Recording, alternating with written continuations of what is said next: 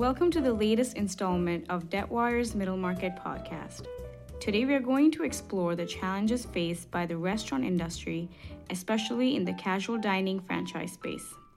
I'm Tanvi Acharya, Middle Market Restructuring Reporter, and with me is J.R. Smith, a restructuring and corporate finance attorney at Hunton Andrews Kurth.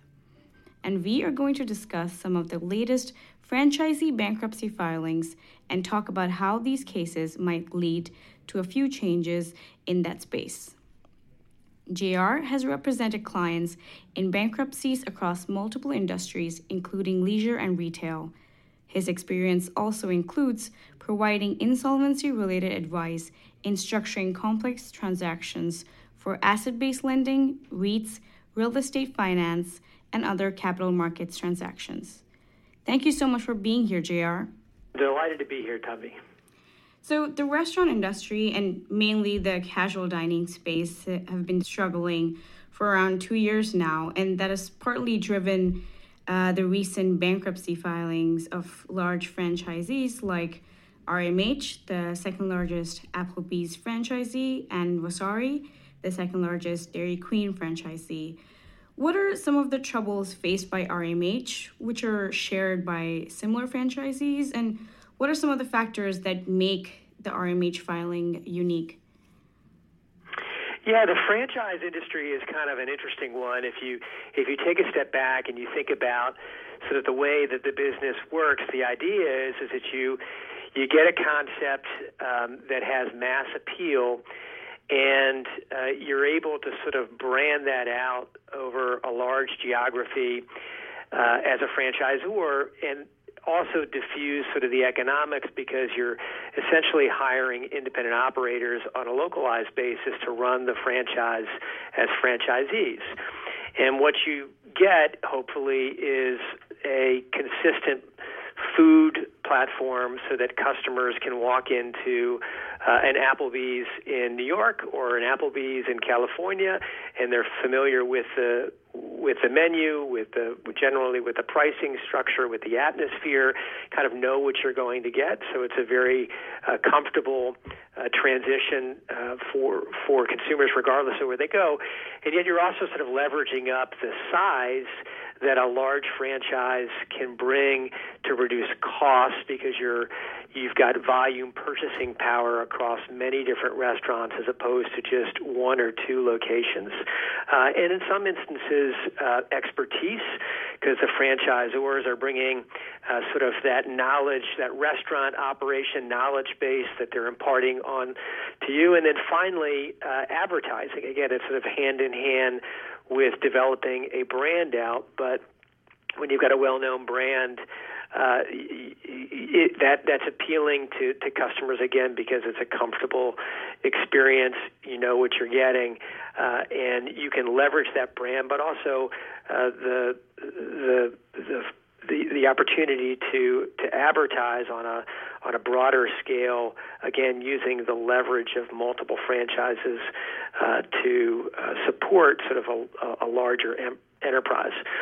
And so RMH is is kind of an interesting one. I mean, the reality is is that that company, uh, as you as you indicated, is the second largest Applebee franchise. It represents eight percent of the total company. Uh, they have, I think, close to 160 locations over 15 different states, and so they they are a relatively new company, and they they really went from zero to sixty faster than a Tesla Roadster. I mean, they they expanded rapidly uh, over a three-year time period, and I think when you really peel away the, the economics of that of, of that franchisee, it, it really is one of over expansion, over leverage, uh, an environment where uh, the the franchise industry uh, particularly the casual dining space, is under attack from so many different um, consumer options uh, that it just really made margins thin, and I think they struggled with their business. Got it. And how does that sort of compare to what were the troubles that Vasari was facing and had to file? Yeah, and Vasari is a little bit of a of a different beast too, because Vasari is a uh, it was close to a hundred uh, dairy Queen stores located uh, largely uh, in in the Texas Panhandle area, uh, some down in New Mexico as well, uh, and it's it's really a different slice. I mean, you look at uh, casual dining, you you sit down. Uh, you've got uh, slightly higher margins. You've got uh, more staff, of course, but you have the opportunity to earn tips, and and so it looks like sort of a traditional uh, sit-down dining experience. And the RMH uh, scenario with Applebee's, and you compare that to v- Vasari, uh, that's really sort of the uh, the the more impulsive, you know, after the families grab dinner somewhere else, uh, typically, you know, let's go get some ice cream. Uh, and Dairy Queen is a is a long, uh, storied franchise that I remember well growing up. Uh, used to go and get those banana splits, but it's sort of like a one-trick pony. It's got uh, I think it's got vanilla ice cream, and maybe they're doing they're doing chocolate, and sometimes you can get them together in the swirl. And so the options aren't that great, and there's just a, a huge amount of competition too from the Dairy Queen uh, ice cream sort of business with gelatos and all kinds of local shops that are opening up. So I think Dairy Queen, which again depends on a high volume uh, high foot traffic in order to meet their margins uh, really is just under distress. And I think anecdotally too, um, over the past couple of years, obviously we had some hurricane issues. Hurricane Harvey uh, knocked out a number of stores and and and also shut down stores uh, for a, a period of time while that area of the country was recovering and you know, with a with a high uh, volume requirement, low margin uh, scenario, you really can't afford to be shuttered very long, but it's before it starts to hit the bottom line. So, I, I think that's probably Vasari's story. Uh, and and relative to RMH, uh, you know, they, they're two different business models. But uh, what it shows you is that sort of the, the franchise model really largely depends on on volume and and has thinner margins, in part because uh, what these franchisees are required to do in order to participate in the franchise model is that not only do they have to operate a normal restaurant, but they also have to sort of buy into the franchise. And so there are franchise fees, licensing fees that go up the chain back up to the franchisor. Uh, again, you do have that centralized purchasing power uh, but sometimes uh, that doesn't work to your advantage because you can't price shop. You're you're required to purchase all of your goods from the the franchisor directed uh, vendor and you know it also can hit you in other ways. So in RMH, just to turn back there, uh, one of the things that uh, RMH complained about, although I don't think that this was really uh, the source of their economic difficulties, uh, but Applebee's in that casual dining space really is facing some increased competition from just the the plethora of options that are out there, uh, the turn to local, uh, local grown, local eat. consumer tastes are changing, and so Applebee's embarked upon a pretty aggressive uh, change to their stores and marketing change. They you know, they converted some grills to new wood-fired grills. They had a new ad campaign.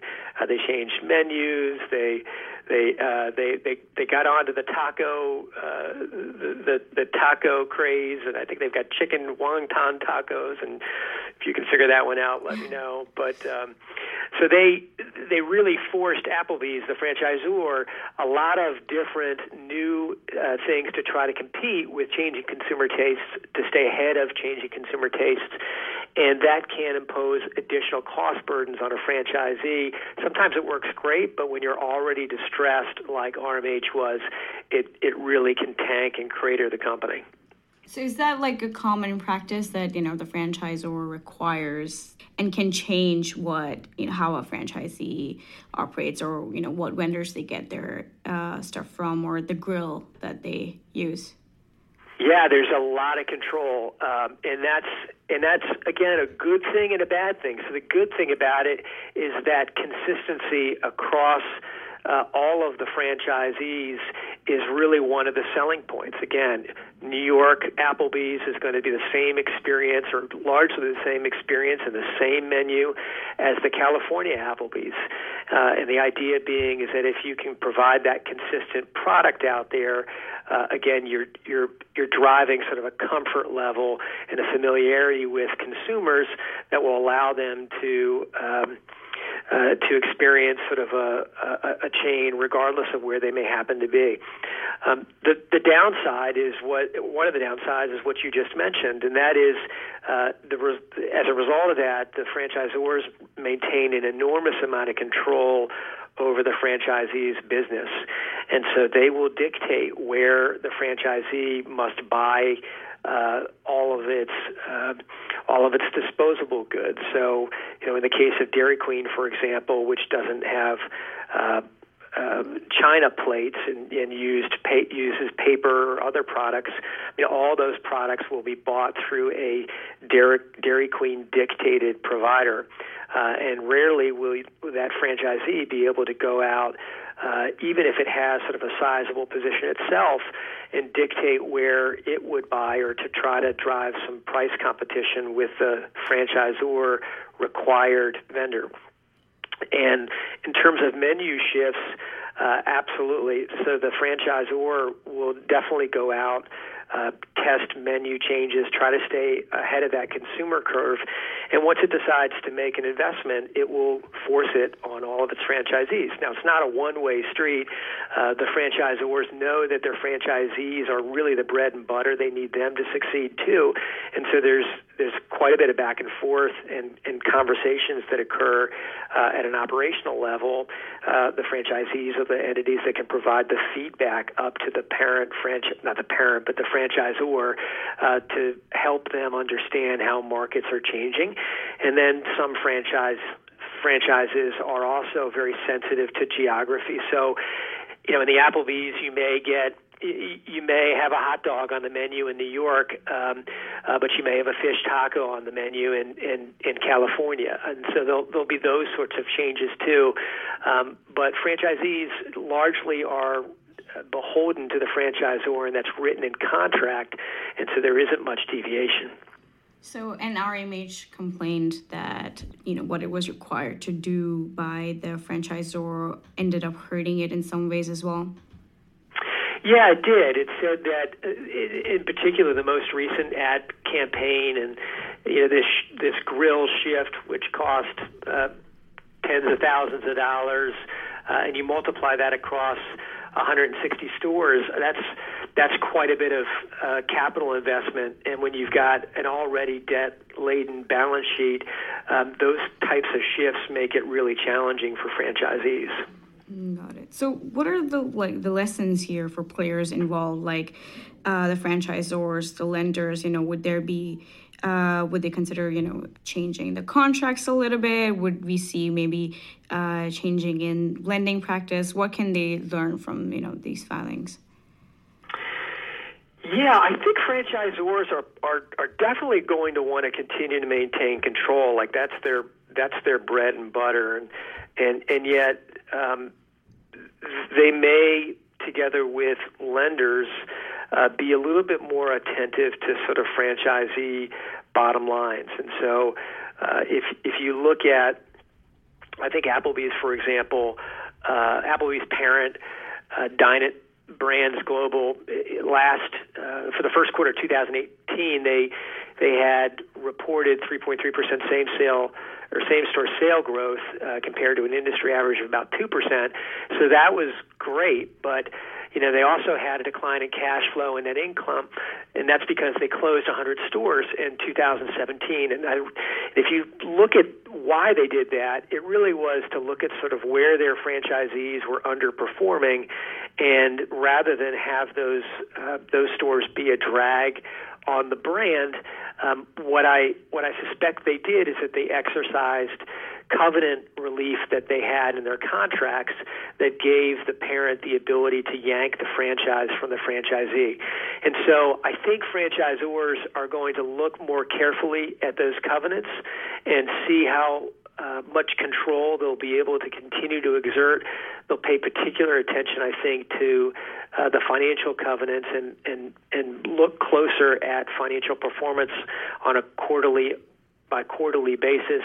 Lenders are going to do the same thing. I think if they you know, there's a lot of juice in the market right now, and and I think lenders are are certainly being a little bit more aggressive with their positions. You've got interest rates trickling up, which means more profit. But um, if you relax underwriting standards, you're also getting uh, you're, you're potentially getting overextended. I think the smart lender is going to take a look at this industry, uh, particularly, and again, that that casual dining um, sector. Uh, which is the hardest ship, I think, to to change um, because there's just a really baked in infrastructure uh, in terms of real estate. You've got higher um, entry costs, and so the the smart lender is going to look at those uh, financings and and try to make sure that they are uh, balancing out a desire by the franchisee to expand on a rapid basis without sort of overextending themselves, kind of like what RMH did. Yeah, I was just going to mention that. Like, I imagine that they'd be paying more attention to growth and I guess being more cautious about um, letting a franchisee grow too fast, uh, like RMH did. Was was the acceleration of uh, RMH like normal in in the space, or was it a bit more than what normal franchisees do? I think it was uh, it was abnormal, um, but not objectionable in the sense that uh, RMH, I think, generally was perceived to be a pretty well run organization. They had good talent um, that started up the franchise uh, company. They apparently had owned some other franchises uh, earlier, and so the the the, ex- the experience was there, uh, but they they certainly got over leveraged. And I, I think you're exactly right. Their lenders and, and and franchisors are going to look at that lesson and say um, okay, we need to be a little bit more careful and pay a little bit more attention to how our franchisees are performing uh, on a on a more regular basis, on a quarterly basis. Got it. Which are sort of other uh, large uh, casual dining chains, brands that you know are showing signs of distress that we should you know keep an eye on, and what are some of their unique issues? So when you look at sort of that franchise model you can group uh, franchises, uh, the restaurant franchises, into a couple of sort of broad general categories. You definitely have sort of that Applebee's category. That's your Applebee's, your Bennigan's, your Western Sizzler, Chili's, Friendly's, Perkins. Those, I think, are the companies that are under the most distressed, um, particularly those that are located again in the large metropolitan cities. While you've got you've got uh, a larger customer base, um, the the options and uh, the the ability for consumers to sort of go local and to go to other types of of of, of opportunities uh, is really sort of outstripping the draw of the casual sit down dining experience. So you know those those company or, or those consumers that were looking maybe at, at going to a Friendly's are saying, um, well, I've got a couple of other options I can do. I can al- I can always go to sort of the fast food option, which continues just to, to, to drive volume. So your your McDonald's, your Burger Kings, those are those are always out there, and they continue to do a very swift business. Um, you also have the the sort of the hybrid fast food sit down models, such as a Chipotle or a Panera. And those companies came into the franchise business relatively late, uh, and they have actually done um, a pretty remarkable job um, of of sort of taking and embracing technology too, and making that drive their business. And then just last, sort of just thinking about the categories, you you also have competing against the the casual sit down dining uh, Applebee's, sort of the specialty sit down dining franchises such as Buffalo Wild Wings, uh, Cheesecake Factory. Those are two two good examples where basically they've they've created um, kind of a brand in a niche space. You know, Buffalo Wild Wings uh, or B Dubs, as the locals here like to say, uh, really is captured on that that that wing sort of fascination and and tied it into sports and they're able to charge a little bit of a higher margin and uh, they get some of the bar scene in there but it's definitely a niche player um, Cheesecake Factory is a little bit of the same thing. Um, I think you know one of the things that they brand themselves on is sort of a higher quality product, and then a menu that that's you know larger than War and Peace. You know, it takes like 20 minutes just to read the whole menu, yeah. uh, but they have lots of options, and that's that's something that I think people enjoy, and they feel like they're going into fine dining, even though it's really just a franchise.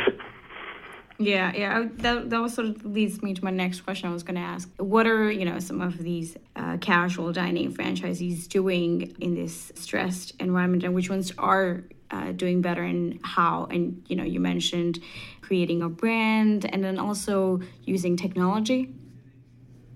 Yeah, technology is is becoming huge. Uh, it's all about the data, right? And so uh, Panera is a good example of this. They have started in with the whole data thing, so it's all about the data. So they very early on were one of the adopters of the of the reward system.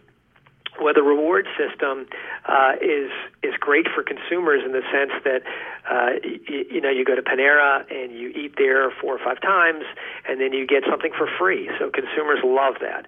Uh, but the the the quid pro quo for getting that free item is that the company is tracking every single purchase you make. And so if you sort of amalgamate all that data, they're able to look at consumer trends to see what's selling, what people are buying, when they're doing it, what time of day, basically all of the metrics that you would want to have that would allow you to, and geography, you know, so would allow you to look and make shifts uh, to tilt or lean in a particular direction to play up to consumer tendencies.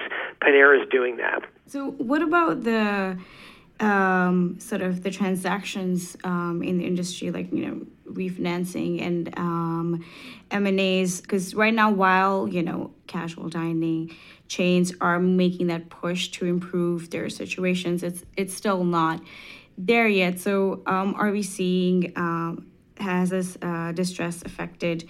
Um, you know refinancing practices, um, M&A practices? Has it been difficult um, for them, or is there you know still enough capital uh, to keep things going? Yeah, so I mean, there's there's actually a ton of capital out there on the sidelines, and uh, your traditional lenders, your your banks, uh, are still the predominant source of capital for uh, small business, uh, and so you know banks from the the, the large cap, uh, Citi, uh, B of A, Wells, you know, all the way down to sort of the, the regional banks, the county-based bank, um, the state-based bank. Uh, they are really driving um, small business investment. And you know, small business also includes uh, local franchisees, and so they're turning to uh, local uh, local uh, banks and traditional lending sources to provide liquidity. Uh, some of the franchisors also have uh, banking relationships, and they will hook their franchisees up with those lenders too. Uh, but it's not it's not always uh, dictated from manna on heaven that you've got to go to that bank. Um, that gets actually trips into uh, what may be some uh, some lending uh, practices uh, that that can be problematic, and so franchisors are not allowed to do that, uh, but they will make introductions. And yet, you know, one of the interesting things is that private equity has has definitely got into the game too. There was an interesting story about one of the large uh, franchisees, is a company called Manna, uh, and they were they were like in the top 10 largest franchisees uh, by the metrics that, that they get measured by in 2017. So they were looking to uh, acquire another 40 or so Panera stores uh, last year.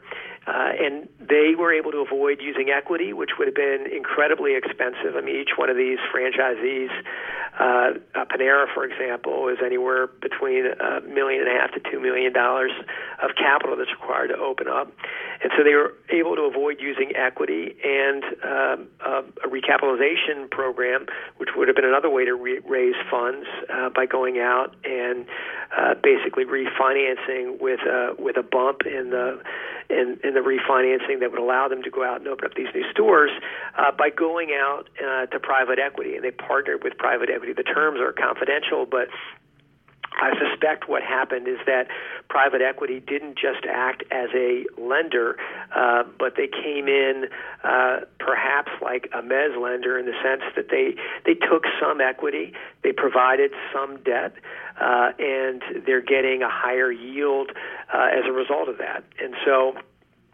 there is innovation in the lending space uh, that is also creeping into this franchise space, uh, and I think we'll continue to see uh, we'll continue to see innovative capital market structures uh, that will. Uh, that will trickle into this franchise space and hopefully at the end of the day make it more efficient and, and make it a better experience across the board. Yeah, that's uh, that's interesting um, transaction that took place there. And just lastly, when do you um, see things improving for the casual dining space? When do you see the trouble sort of reducing? Yeah, never. Um, have you been to one of those? So they they uh, I think they just have they have tr- they have a, model problem. Um, a, a lot of those stores are are are are still dark. Um, you've got big booths. Um, it, it's sort of the elephant in the industry, and sometimes it's hard to get that elephant to move.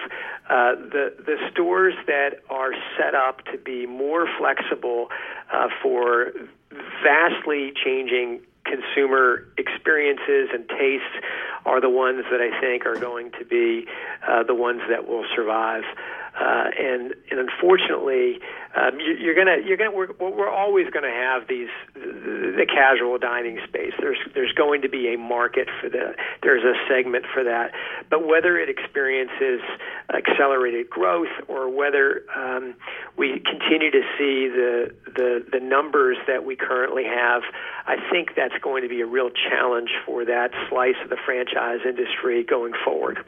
Got it. Um, again, thank you so much, uh, JR, for uh, being with us here and discussing this. Yeah, it was my pleasure. Thank you. I really appreciate it. Thank you.